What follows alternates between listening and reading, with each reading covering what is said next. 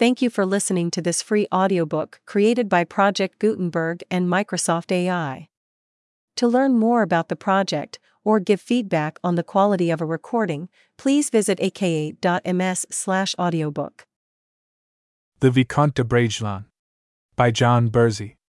The Vicomte de Bragelonne is a different sort of novel from the preceding volumes in the D'Artagnan romances. In The Three Musketeers and Twenty Years After, we find our four heroes battling against evil forces with a combination of stunning swordplay, unmatched bravado, unbelievable ingenuity, and several strokes of great fortune. Their famous cry, All for one and one for all, has echoed throughout the imagination for 150 years. Movies are still being made from the stories, they still appear in television commercials, they have their own candy bar, and some current authors have even lent their talents to filling in the gaps between the novels. The swashbuckling exploits of the Four Invincibles, as they are referred to in the novels, have made them sell consistently for a century and a half, a feat not achieved by many authors. The popularity of the stories, first as magazine serials and then as novels, made Dumas the most famous Frenchman of the age. The heroes and villains are clearly defined, and it is never difficult for the readers to know who to cheer for as the drama unfolds in the theater of the mind. Dumas himself resembled, as much as one could in the 19th century, his swashbuckling heroes. Before he embarked on the series, he was already considered one of, if not the greatest dramatists in France. He had fought in one of the many revolutions in France at that time, and would later run guns in an Italian revolution. His unerring sense of drama had brought him theatrical acclaim the world over, and when he switched to novels, that same sense never steered him wrong. For the entirety of the D'Artagnan romances, he had a collaborator, named Maquet, who did much of the historical research. But the many charges leveled against Dumas that he ran a literature factory are blatantly false. Once he got his historical framework, Dumas injected the story with his own energy and breathed life into it, many times ignoring the strict dictates of historical fact for the necessity of crafting the drama as he saw fit. Indeed, the Three Musketeers and Twenty Years After bear many structural similarities. There are clear villains, Milady, De Wardes, Richelieu, Mordaunt, Mazarin, and clear heroes and heroines, great men destined for demise, despite our hero's efforts, Buckingham, Charles I, and yet our four heroes must triumph against all odds, united until the end. But the clearest difference in this third volume is that our heroes are no longer united. Though inseparable in their youth, now Aramis, with the unwitting Porthos in tow, is plotting against the king, who D'Artagnan has sworn with his life to defend. Athos, once the most upright defender of nobility, is now forced to break his sword before his monarch, and renounce the sacred vow he pledged with his son in twenty years after to respect royalty in all its forms. Never, even, do the four come face to face in the course of the entire novel. Time has sent them in different directions, and managed to separate them when constant villains in the course of forty years have failed. Dumas uses this division of his heroes to skillfully insert his own opinions on that phase of French history, which in many ways paralleled the time he lived in himself.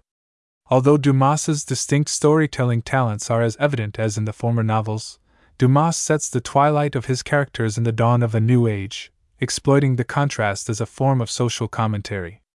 The four former musketeers are now drawn to each represent a virtue. D'Artagnan is loyalty, Athos is nobility, Porthos is strength, and Aramis is cunning. When Louis XIV dishonors Raoul and casts off Athos, he sheds the ideal of nobility, as he in reality broke the power of the French nobles and brought the entire country under his control.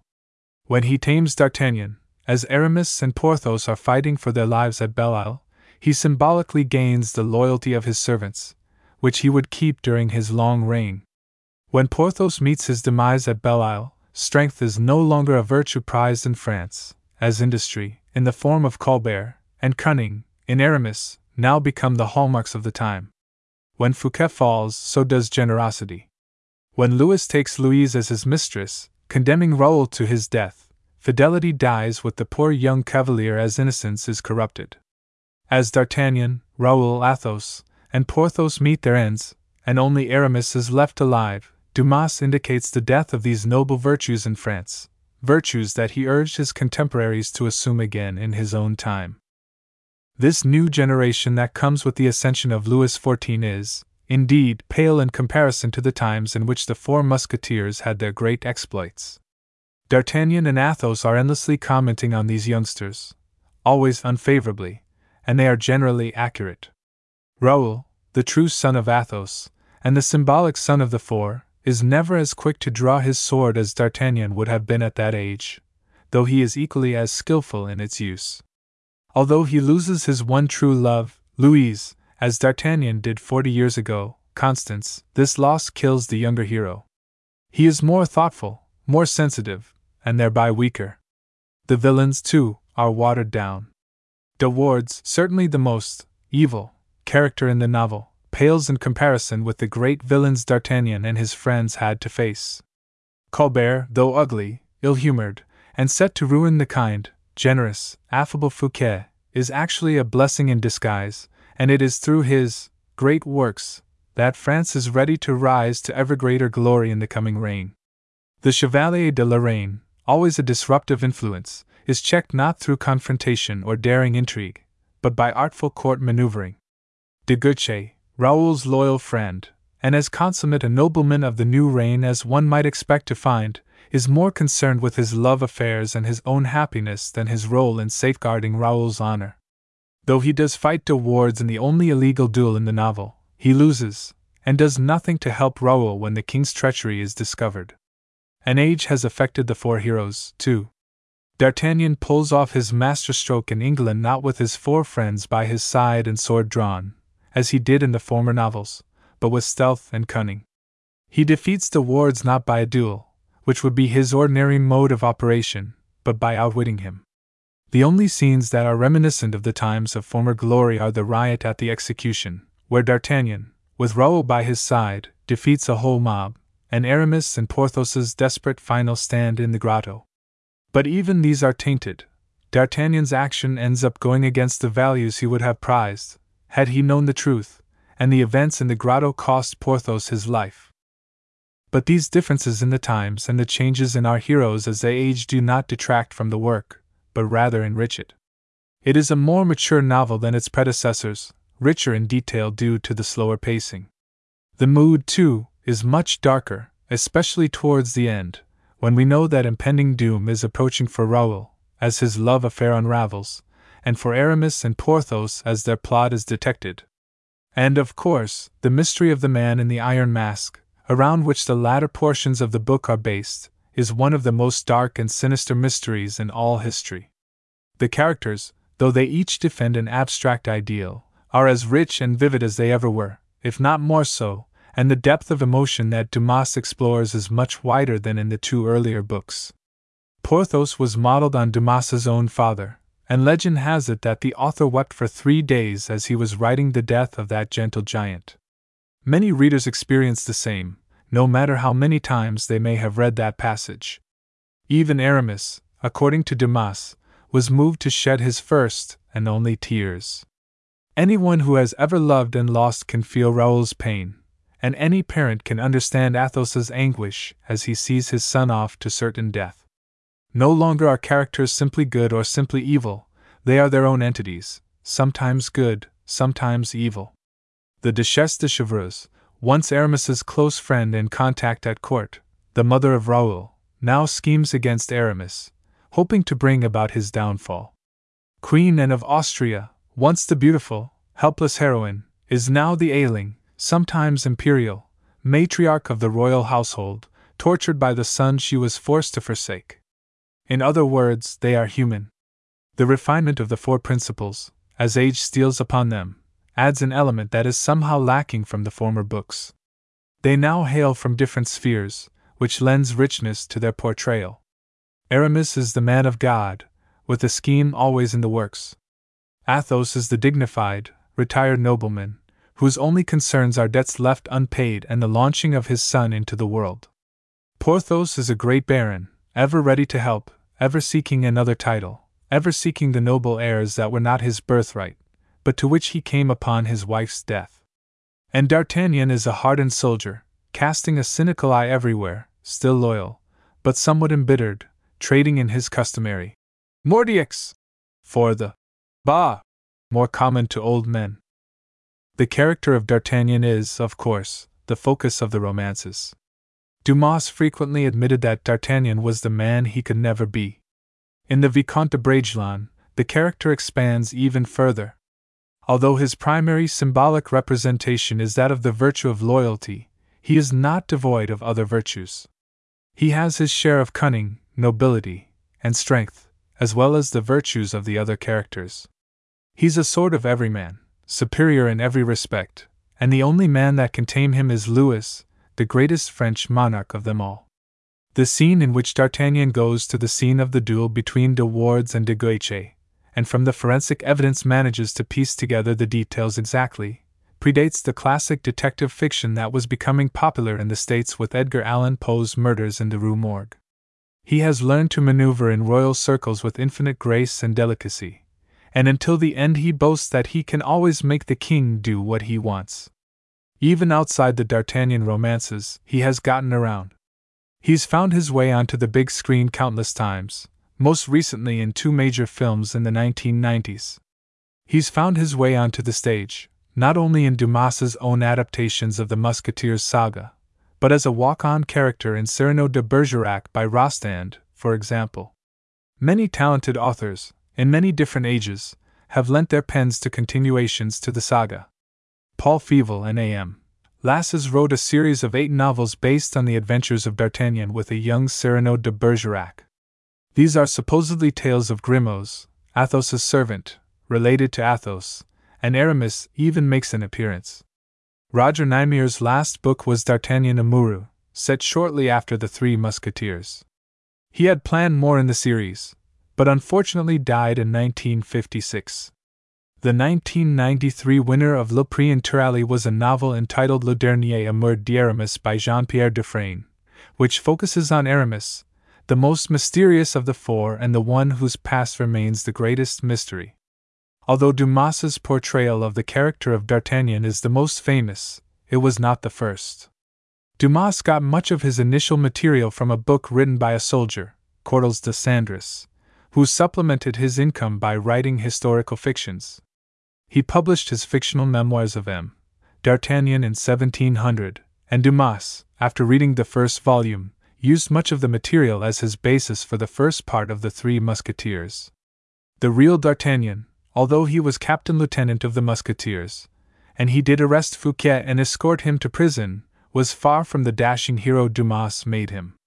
As for the other characters, particularly Athos, Porthos, and Aramis, they also appeared in this fictional memoir, and lacking even the scant details about them that subsequent historians have managed to bring to the light of day, Dumas's ever fertile imagination made them three of the most famous men in history.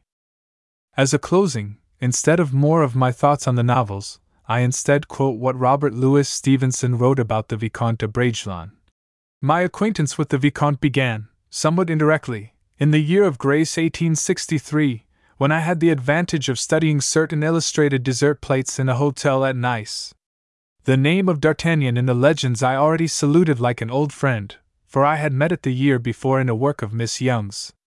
My first perusal was in one of those pirated editions that swarmed at that time out of Brussels, and ran to such a troop of neat and dwarfish volumes. I understood but little of the merits of the book. My strongest memory is of the execution of d'Eymeris and Lyodot, a strange testimony to the dullness of a boy, who could enjoy the rough and tumble in the Place de Grève, and forget D'Artagnan's visits to the two financiers. My next reading was in winter time, when I lived alone upon the Pentlands. I would return in the early night from one of my patrols with the shepherd. A friendly face would meet me in the door, a friendly retriever scurry upstairs to fetch my slippers, and I would sit down with the Vicomte for a long, silent, solitary lamplight evening by the fire. And yet I know not why I call it silent, when it was enlivened with such a clatter of horseshoes, and such a rattle of musketry, and such a stir of talk, or why I call those evenings solitary in which I gained so many friends. I would rise from my book and pull the blind aside, and see the snow and the glittering hollies checker a Scotch garden, and the winter moonlight brighten the white hills. Thence I would turn again to that crowded and sunny field of life in which it was so easy to forget myself, my cares, and my surroundings, a place busy as a city, bright as a theater, thronged with memorable faces, and sounding with delightful speech. I carried the thread of that epic into my slumbers. I woke with it unbroken. I rejoiced to plunge into the book again at breakfast. It was with a pang that I must lay it down and turn to my own labors for no part of the world has ever seemed to me so charming as these pages, and not even my friends are quite so real, perhaps quite so dear, as D'Artagnan. Since then, I have been going to and fro at very brief intervals in my favorite book, and I have now just risen from my last, let me call it my fifth, perusal, having liked it better and admired it more seriously than ever. Perhaps I have a sense of ownership, being so well known in these six volumes. Perhaps I think that D'Artagnan delights to have me read of him, and Louis Quatorze is gratified, and Fouquet throws me a look, and Aramis, although he knows I do not love him, yet plays to me with his best graces, as to an old patron of the show. Perhaps, if I am not careful, something may befall me like what befell George IV. About the Battle of Waterloo, and I may come to fancy the Vicomte one of the first, and heaven knows the best, of my own works. So many readers have thought the same over the last century and a half, and many more will in the times to come. Like Dumas itself, the work has many flaws. There are errors in history, chronology, and in some places Dumas even writes the wrong year or gets confused about a character's age. Dumas always cared more about the drama, the suspense, the history he was creating, rather than the sometimes boring facts of actual history. He took his historical sketch and filled it out from his own imagination, creating characters whose actions changed history within the novels, and who have enlivened history ever since. There has been much confusion over the years as to which books form the Musketeers series, or the D'Artagnan romances, as they are referred to by scholars. The greatest confusion lies in the manner in which editors split the lengthy third volume of the series. The title of the whole work is The Vicomte de Bragelonne, However, its subtitle is 10 years later, and so some older editions use that as the title. Also, the novel is split into three, four, or five volumes, depending on the edition. When split into three volumes, the titles are The Vicomte de Bragelonne, Louise de la Valliere, and The Man in the Iron Mask. In four volumes, the titles are The Vicomte de Bragelonne, Ten Years Later, Louise de la Valliere, and The Man in the Iron Mask. The copies of The Man in the Iron Mask that are sold in bookstores today correspond to the last volume of the four volume edition. The five volume editions rarely give separate titles to the volumes. Also, adding to the confusion is the fact that Dumas considered The Three Musketeers to be two books The Three Musketeers and The Four Musketeers. The split occurs, naturally, shortly after D'Artagnan is made a musketeer. Some older editions split this book in this fashion. Also, there are two other books that feature the characters of the D'Artagnan romances that are, however, falsely attributed to Dumas. These two titles are D'Artagnan and the Kingmaker and the Son of Porthos. Not only do these novels outright contradict the earlier books in the series, but they were clearly not written by Alexander Dumas. Many catalogues, however, list them among Dumas's works. Most commonly, though, the entire D'Artagnan romances are found in five books, with the Vicomte de Bragelonne being split into three volumes. Here is a listing of them in chronological order, with possible subdivisions listed in parentheses. The Three Musketeers, serialized 1844, The Four Musketeers, 20 years after, serialized 1845 The Vicomte de Bragelonne, serialized 1847 to 1850, 10 years later, Louise de la Valliere The Man in the Iron Mask, for the purposes of the Project Gutenberg e-texts, the Vicomte de Bragelonne was split into four texts, using the same divisions as the four volume editions. However, another text exists, entitled Ten Years Later, which was published by Project Gutenberg before 20 years after, even though it occurs later in the story. While it is correct in claiming that it is a sequel to The Three Musketeers, it neglects to acknowledge that 20 years after comes between The Three Musketeers and that e text. This e-text also, like some novel editions, uses the title 10 years later to refer to the Vicomte de Bragelonne as a whole, and it covers portions of the e-texts the Vicomte de Bragelonne and the newer 10 years later. What follows are some short biographical details about the real personages behind the characters created by Dumas. Although some of them do not appear in the Vicomte de Bragelonne, they are referred to frequently, and so they were included. Anne of Austria, 1601 to 66, and was the daughter of Philip III of Spain. She married Louis XIII in 1615, and after his death, ruled as regent from 1643 to 61 with Mazarin as her prime minister. Modern historians reckon that she was almost certainly Mazarin's lover, but no evidence beyond rumor exists of a secret marriage between the two, as Dumas suggests. She died of breast cancer in 1666, though symptoms of her disease did not appear until 1664. She was supposedly in love with the elder Buckingham in around 1646, but nothing suggests that she was actually his mistress, though many thought so. She was, though, in her youth, one of the greatest beauties of all Europe. Aramis. Aramis's real name was Henri d'Aramitz. Like his fictional counterpart, he was a clergyman, a Béarnais, and like D'Artagnan, he was a Gascon.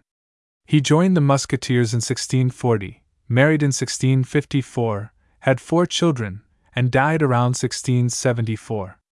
He was a nephew to M. de Treville, captain of the Musketeers from 1634 to 1642. He was never, so far as history can tell, involved with the Jesuits. A German named Nickel was vicar general from 1652 to 1664, and from 1664 to 1681, an Italian named Jean Paul Oliva headed the order. Athos. Athos was, in real life, Armand de Sillègue d'Athos d'Hauteville. He was born around 1615, joined the Musketeers at the age of 25, and died in Paris in 1643. He was probably a nobleman, as Athos was, and was a Gascon, as D'Artagnan was, and was also a cousin to M. de Treville, captain of the Musketeers from 1634 to 1642. Dumas claimed, in the preface to The Three Musketeers, to be nothing more than the editor of the memoirs of the Comte de la Fere, presumably the same memoirs Athos is seen working on during the course of the Vicomte de Bragelonne. Baisemeaux, 1613, 97 Francois de Montlezun joined the Musketeers in 1634, where he served with our four heroes' historical counterparts. He purchased the post of governor of the Bastille in 1658 for 40,000 livres, not 150,000 as Dumas claims, and held the post until his death. He left a fortune of 2 million livres. Beaufort, 1616 to 69, Francois de Vendôme, the Duc de Beaufort, was a grandson of Henry IV. and Gabrielle d'Estrées. He was jailed in Vincennes in 1643 for plotting against Mazarin, and he escaped in 1648, with the aid of Athos and Grimaud according to twenty years after. After fighting against the king in the Fronde, he reconciled with the throne in 1653. He died at the siege of Candia. Belliere, 1608 to 1705, Suzanne de Bruc, Marquis de Plessis Belliere, called Elise by Dumas, was widowed in 1654. She was very close to Fouquet, and it was she who organized his social engagements, not Madame Fouquet. When Fouquet was arrested in 1661, she was kept under house arrest until 1665. Bragelonne. Dumas's source for the character Raoul de Bragelonne comes from a slight mention of a suitor of Louise de Valliere's while she was still at Blois. The most likely candidate is Jean de Bragelonne, who was an obscure councillor at the Parliament at Rennes. However, there were several other Bragelonnes who were also in the area Jerome, his son Francois, both soldiers, and Jacques, Gaston d'Orleans's chief steward. Jean was more than likely related to one of these other Bragelonnes, but historians are not certain as to which. Buckingham, 1627 to 87, George Villiers, the second Duke of Buckingham, was the son of the George Villiers, Duke of Buckingham, who figured so prominently in The Three Musketeers, and Catherine Manners, then the richest heiress in England. After his father's assassination, he was raised alongside the children of Charles I. He was one of the rakes of Charles I's court, hot tempered, unpredictable, and bisexual. Though he had great influence over the king, his disputes with the monarch landed him in the Tower on four separate occasions. His love for Henrietta Anne Stuart was well attested, and often drove him to extremities of behavior. Charles II, 1630 85, Charles Stuart fled to France in 1646, returned briefly to Scotland in 1651, where he was crowned, was routed by Cromwell in September, and returned to France until Mazarin signed a treaty with Cromwell in 1655 declaring the deposed monarch persona non grata in France. With Monk's support, he finally returned to London as a king in 1661. During his reign, there were two wars with the Dutch. The Great Plague occurred, the Habeas Corpus Act was passed, and the Great Fire swept London. The visit to Mazarin depicted at the beginning of the Vicomte de Bragelonne has its basis in an actual visit paid by the deposed monarch to the cardinal in Spain in 1659. It was only one of many attempts to gain French support. Chevreuse, 1600 to 79, Marianne de Rohan Bazin married the Duc de Chevreuse in 1622. She was a close friend of Anne of Austria, and used many lovers in her plots against Richelieu. Although regularly exiled by Louis XIII, she constantly snuck back to court. She was imprisoned in 1628, escaped in 1637, and fled to Spain, and then England, where she was again briefly imprisoned on the Isle of Wight. She moved to Belgium, and was allowed to return to France by Mazarin in 1643. She was quickly exiled again, but allowed to return under the amnesty of Rueil in 1649. She continued her intrigues during the Fronde and was named as Raoul de Bragelonne's mother in twenty years after. Colbert, 1619 83, John Baptiste Colbert was born in Reims, the son of a minor official and an agent of Richelieu's. He was employed first by the Secretary of State for War, in 1640, and later became Mazarin's intendant in 1655.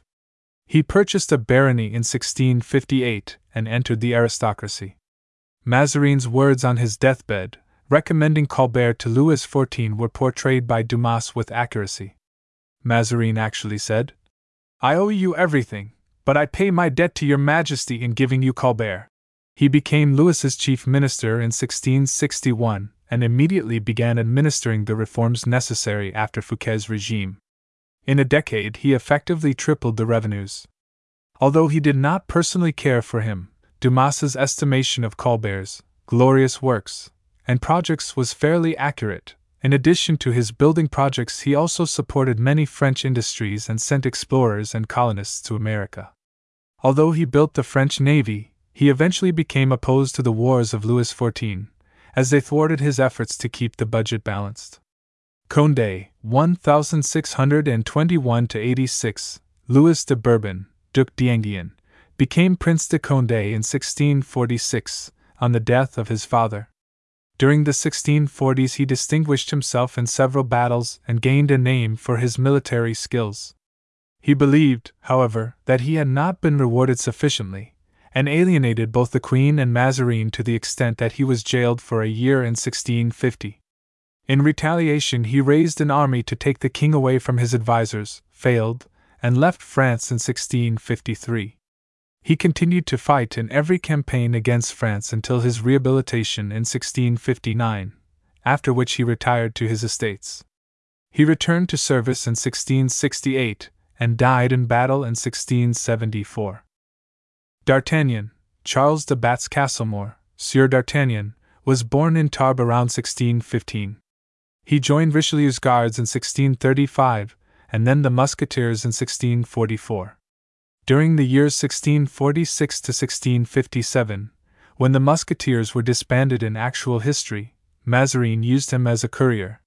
He was appointed second in command to the absentee captain lieutenant of the Musketeers, a nephew of Mazarin's who had no interest in the work, in 1657, when the company was reformed. Although he only held the rank of lieutenant, he was the actual commander of the troops. He married in 1659, had two sons, and separated from his wife in 1665. It was indeed the real D'Artagnan who, in 1661, arrested Fouquet, though not nearly as dramatically as Dumas's depiction, and escorted him first to Angers, and later, after the former minister's trial, to Pignerol. he became captain lieutenant of the Musketeers in 1667, in other words, the commander of the Musketeers, as the rank of captain general was reserved for the king himself. During Louis's invasion of the Dutch Republic, he was briefly governor of Lille in 1672. He was killed at the siege of Maastricht in March of 1673. From his few surviving documents, he appears to have been rather an unimaginative soldier with a great respect for authority. He never lost his Gascon accent, which is detectable even in his letters. His spelling was atrocious even by the standards of the time. Dumas bases his character largely on his own imagination and from another fictional work from 1700 entitled The Memoirs of M. D'Artagnan by Courtilz de Sandras, from which he got the basis for the first few chapters of The Three Musketeers. Dumas never, however, read beyond the first volume of Sandras's work, and vastly altered the material he did read, making it uniquely his own. The character of Milady also comes from Sandras's writings, wherein D'Artagnan encounters a mysterious English noblewoman known only as Milady. Fouquet, 1615 80, raised to power by Mazarin, Nicolas Fouquet was far from the brilliant administrator portrayed by Dumas. He built a vast fortune through blatant abuses of power during his tenure as superintendent of France's finances and generally dispersed that fortune in the construction of his mansion at Vaux and in his role as a famous patron of the arts. His generous style of management won him admiration, but the members of the court generally resented his obvious corruption. Louis XIV had Fouquet arrested in 1661, more probably from fear of his influence rather than jealousy, though Fouquet did possibly take some liberties with the king's mistress during a royal visit. Belle Isle was never given to the king, Louis sent a garrison to occupy it after Fouquet had been arrested. Fouquet sold his post of Procureur General to Louis for 1.4 million livres, not Vanel. The real D'Artagnan, Charles de Batz Castelmore, arrested him in September and escorted him to Pignerol after his three year trial. Dumas largely altered the character of Fouquet from his historical counterpart, turning him into a romantic cavalier who had all the qualities Dumas himself admired and making him a foil for the somewhat lackluster Colbert. Guiche, 1637 73, Armand de Gramont, Comte de Guiche, was a soldier, adventurer, and a bisexual. He was part of the entourage of the homosexual Philippe d'Orleans, where many reckoned him the handsomest man at court. He was known for being vain, overbearing, and somewhat contemptuous, but many lovers of both genders often overlook these flaws. It is generally accepted that he became the lover of Henrietta d'Orleans, but for a time he also paid court to Louise de la Valliere. Guiche was, however, not sufficiently enamored with Louise to challenge the king's affections, and according to Madame de la Fayette, whose memoirs were one of Dumas's major sources, he gave her up and even quarreled with her, using her very rudely. He was exiled in 1662 for attempting to come between Louis and Louise, he then fought against the Turks in Poland, against the English for the Dutch, and eventually returned to France in 1669. He returned to court in 1671. Gourville, 1625 to 1703, Jean Hérault de Gourville participated in the Fronde before coming to work for Fouquet. After Fouquet's arrest, he was sentenced to death, but he escaped to Brussels, where he lived by less than honest means.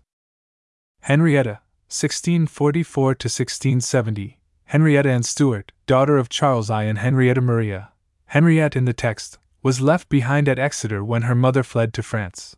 But her governess smuggled her to France in 1646, where she was raised Catholic. The privations, which she supposedly endured in France, were greatly exaggerated by Dumas. With a reputation for cleverness and beauty, she was married to Philippe d'Orleans in 1661. Shortly afterwards, the obvious attentions of both Buckingham and de Guiche did indeed arouse her husband's jealousy, leading to both Buckingham and de Guiche being persuaded to leave the court.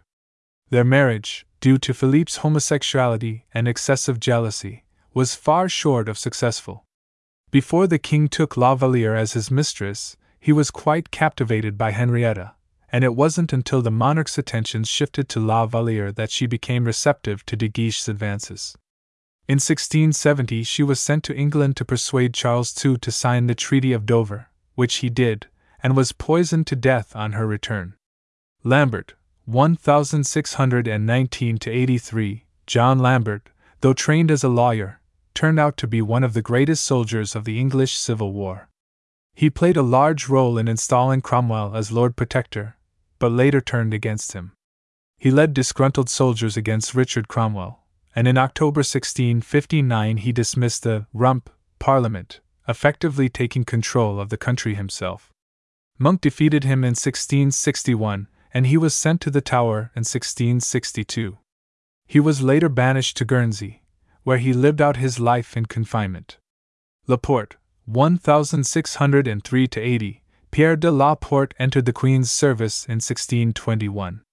He helped her carry on correspondence with the Spanish court and was imprisoned for treason in 1637. When Anne of Austria assumed the regency in 1643, he was returned to favor. He became Louis XIV's valet de chambre in 1645. His memoirs were one of Dumas's major sources of historical research. La Valliere, 1644 1710, Françoise Louise de la Baume Leblanc, later the Duchesse de la Valliere, was born near Amboise and became part of the entourage of the Duchesse d'Orléans at Blois. There it was rumored that a young man, later identified as Jean de Bragelonne, was in love with her. The affair did not progress far, but Dumas used it as his basis for the character of Raoul de Bragelonne. After the death of Gaston d'Orléans, she moved to Paris, where the Duchesse de Choisy proposed her as Lady of Honor to the new Madame, Henrietta. Soon afterwards, the king took an interest in her, and she was his mistress from 1661 to 67. They had four children together. She was not considered terribly beautiful, she was slim, tall, and had blue eyes and bad teeth. She limped slightly, due to a badly set broken leg, but was reported to dance well. In 1670, after Madame de Montespan had replaced her, she retired from court life. She took the veil in 1674. The Oxford World's Classics edition of Louise de la Valliere, 1998, has her portrait on the cover. Many of the episodes between Louise and Louis, though perhaps chronologically displaced or condensed, were portrayed very accurately by Dumas, including the flight to the convent, the decision of the king and Madame to pretend that he was in love with her, and the king riding beside her carriage during the promenades. Lorraine, 1643 to 1702, Philippe de Lorraine was called the Chevalier de Lorraine because he once intended to join the Order of Malta. He was the favorite of Philippe d'Orleans for many years, and he received military and ecclesiastical preference as a result. Like Philippe, he, too, was homosexual. He was heir to the Duchy of Lorraine, but stripped of his title in 1662. He protested, and was ordered to leave France. He assumed the title of Duke in 1675, and was recognized by every other European nation besides France. Louis XIV, 1638 1715, Louis de Bourbon, the Sun King, assumed the throne in 1643 after the death of Louis XIII, Anne of Austria ruled during his infancy, with Gaston d'Orleans as her lieutenant governor and Mazarin as her first minister. Mazarin managed to not only preserve the monarchy through the Fronde, but also strengthen it considerably. Upon Mazarin's death in March 1661, Louis determined to rule personally. With Colbert's assistance, he removed the corrupt Fouquet and declared himself the Sun King the following year. His rule of 72 years was the longest of any European monarch. Later in his reign, his wars threatened to bankrupt the state, as well as his legendary excesses, such as the Great Palace at Versailles. He is famous for the quote, Je suis l'État, meaning, I am the state. Madam, the title customarily given to the wife of the king's brother. Until 1660, it was given to Gaston d'Orléans's wife, Marguerite. After Gaston's death, it fell to Henrietta of England, and Marguerite was referred to as the Dowager Madame. See also Monsieur. Malicorne, 1626 94, Germain Texier was the Baron de Malicorne. Although Dumas portrays him as the son of a syndic, He was in fact a squire of the Duc de Guise by 1648. He was also the lover of Mademoiselle de Pons. He married, in 1665, not Montalais, but a daughter from the first marriage of Saint Remy, Louise de la Valliere's stepfather. Mancini, 1640 1715. Marie de Mancini captured the young Louis XIV's heart in 1658, but he was forced to abandon her in favor of a political marriage to the Spanish Infanta Maria Theresa. Her sister, Olympe, 1639 to 1708, later became one of Louis's mistresses. Dumas misplaces the chronology slightly. Mazarin's nieces were removed from court in 1659. The meeting between Louis and Marie portrayed by Dumas was an amalgamation of two meetings, both of which occurred in 1659. Manicamp, 1628 1708. Louis de Madeleine de Lesparre was the seigneur of Manicamp, and later the Comte de Manicamp. He was a soldier, who fought with Condé at Lens, and a few other battles. He lost an arm at Charenton in 1652.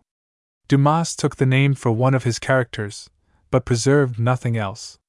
Marie Theresa, 1638 83, Marie Theresa of Austria was the daughter of Philip IV of Spain. She married Louis XIV on June 6, 1660, to promote a French Spanish alliance wrought by Mazarin. The king's constant infidelities caused her a great deal of anguish, as she was truly in love with Louis XIV. In real life, she was quite pious and preferred to devote most of her life to good works. Dumas found her quite boring, and relegates her to a minor character. Mazarin, 1602 61, Jules Mazarin was a diplomat in the service of the Pope when he was sent to negotiate with Richelieu in 1630. He became Richelieu's protege, and was naturalized French in 1639. In 1641, Richelieu had him named a cardinal as well as his own successor. It is generally accepted that he became Anne of Austria's lover, though not, as Dumas suggests, her secret husband. He was not, actually, an ordained priest. He raised taxes, aroused the jealousy of the nobles, and was an Italian, all of which made him extremely unpopular with nearly every class of the French people. Most considered him to be extremely self serving and quite greedy. His private fortune is estimated at between 13 and 40 million livres, his diplomatic skills, however, were considerable. Abroad, he furthered French interests in southern Germany by ending the Thirty Years' War in 1648 and allied France with Cromwell in 1654. At home, he maneuvered the monarchy through the Fronde, leaving it stronger as a result. The priest who attended him on his deathbed insisted that he died in the true faith, though he was reckoned during his life more of a philosopher than a Christian.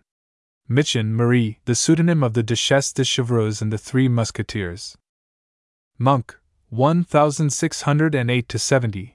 George Monk was a career soldier who served under Cromwell and, as a reward, was made Governor of Scotland in 1654.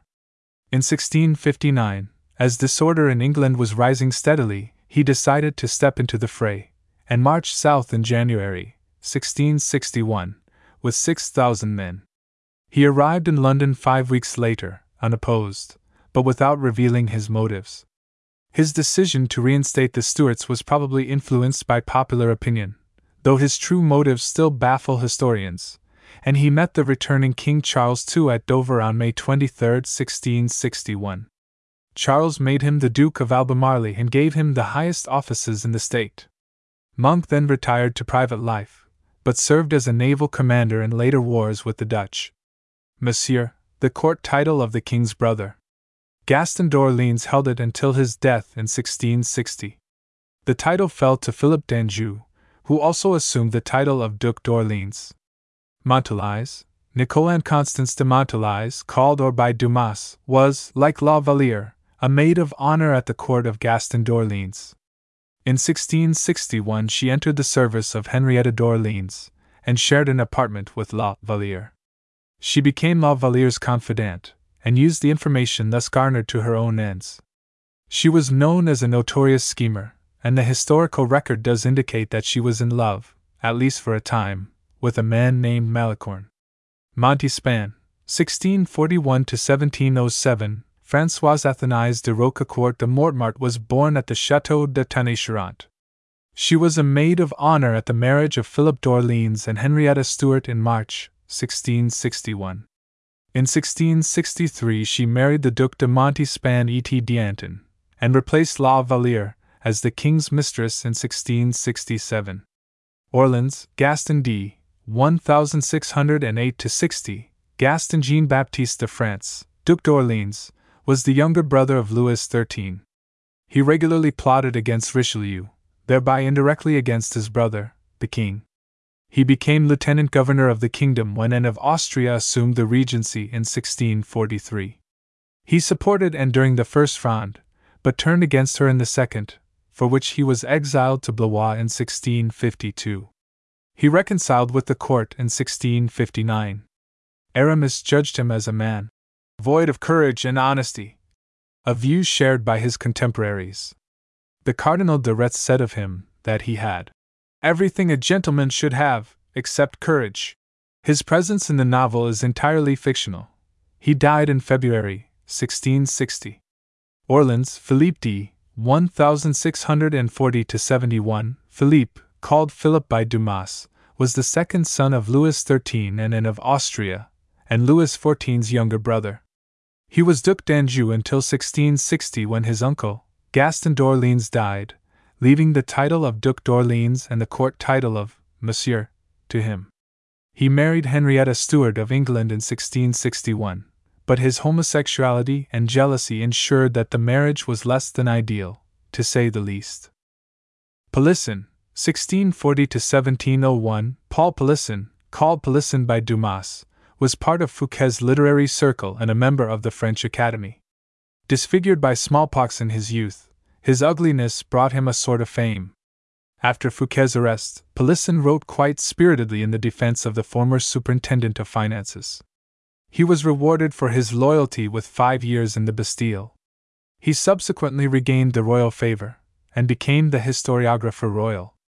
Richelieu, 1585 1642, although he does not appear in the Vicomte de Bragelonne, Armand Jean du Plessis, Duc de Richelieu, is mentioned several times. He was an admirer of Machiavelli, and, under the reign of Louis XIII, he became the most powerful man in France. He greatly strengthened France both at home and abroad, and named Mazarin as his successor shortly before his death. In The Three Musketeers, it is he who lays the snare for Anne of Austria involving the famous diamond studs given to the Duke of Buckingham. D'Artagnan and his three friends rescue the Queen from this embarrassing predicament. Saint Aignan, 1610 87, Francois de Beauvilliers, the Comte de Saint Aignan, was a former governor of the Touraine. He finally realized his ambition, mentioned by Dumas, of joining the French Academy in 1663. Before becoming first gentleman to the king's bedchamber, he was part of Gaston d'Orleans's military household. Though quite a few years Louis XIV senior, he became the young king's chief purveyor of pleasures. Saint Remy, Françoise Le Prévôt de la Coudelet became Madame de Saint Remy following her third marriage. Her first was to a man named Besnard, a councillor of the Parliament at Rennes. Her second marriage was to Laurent de la Baume le Blanc, lord of the manor of La Valliere. He was Louise de la Valliere's father. Laurent died in 1651, and in 1655 she married Jacques Courvel, Marquis de Saint Remy, first chamberlain to Gaston d'Orleans. After Gaston's death, they both moved to Paris. Treville, 1598 1672, Arnaud Jean du Perrer, Comte de Troisville's, written and pronounced Treville, does not appear in the Vicomte de Bragelonne, but he was D'Artagnan's, both the real and fictional, predecessor as captain of the Musketeers. He was a career soldier and, like D'Artagnan, a Gascon. He was appointed captain lieutenant of the Musketeers in 1634. The rank of captain general was reserved for the king, and was exiled in 1642 for opposing Richelieu.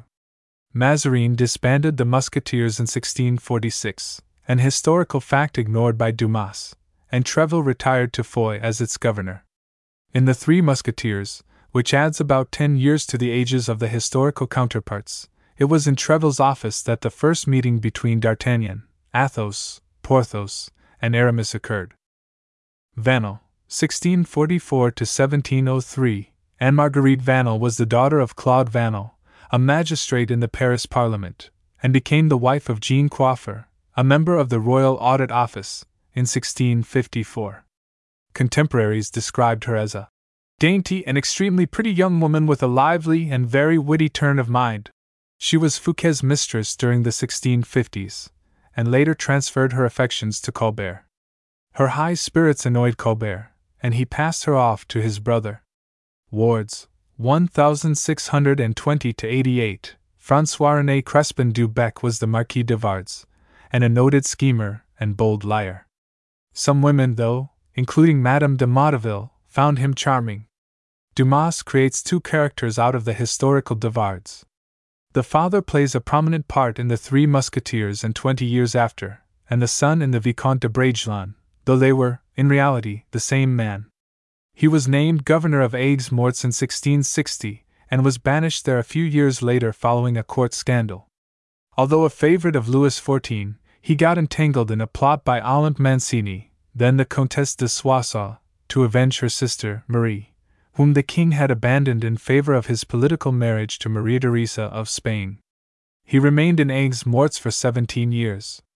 Much of the information for these biographies was taken from the David Coward's editions of the D'Artagnan romances, published by Oxford World's Classics. Additional material came from the Fireblade Coffeehouse's webpage on Alexander Dumas at www.hobos.com slash html slash fireblade slash dumas slash. The quote from Robert Louis Stevenson comes from his A Gossip on a Novel of Dumas's from Memories and Portraits.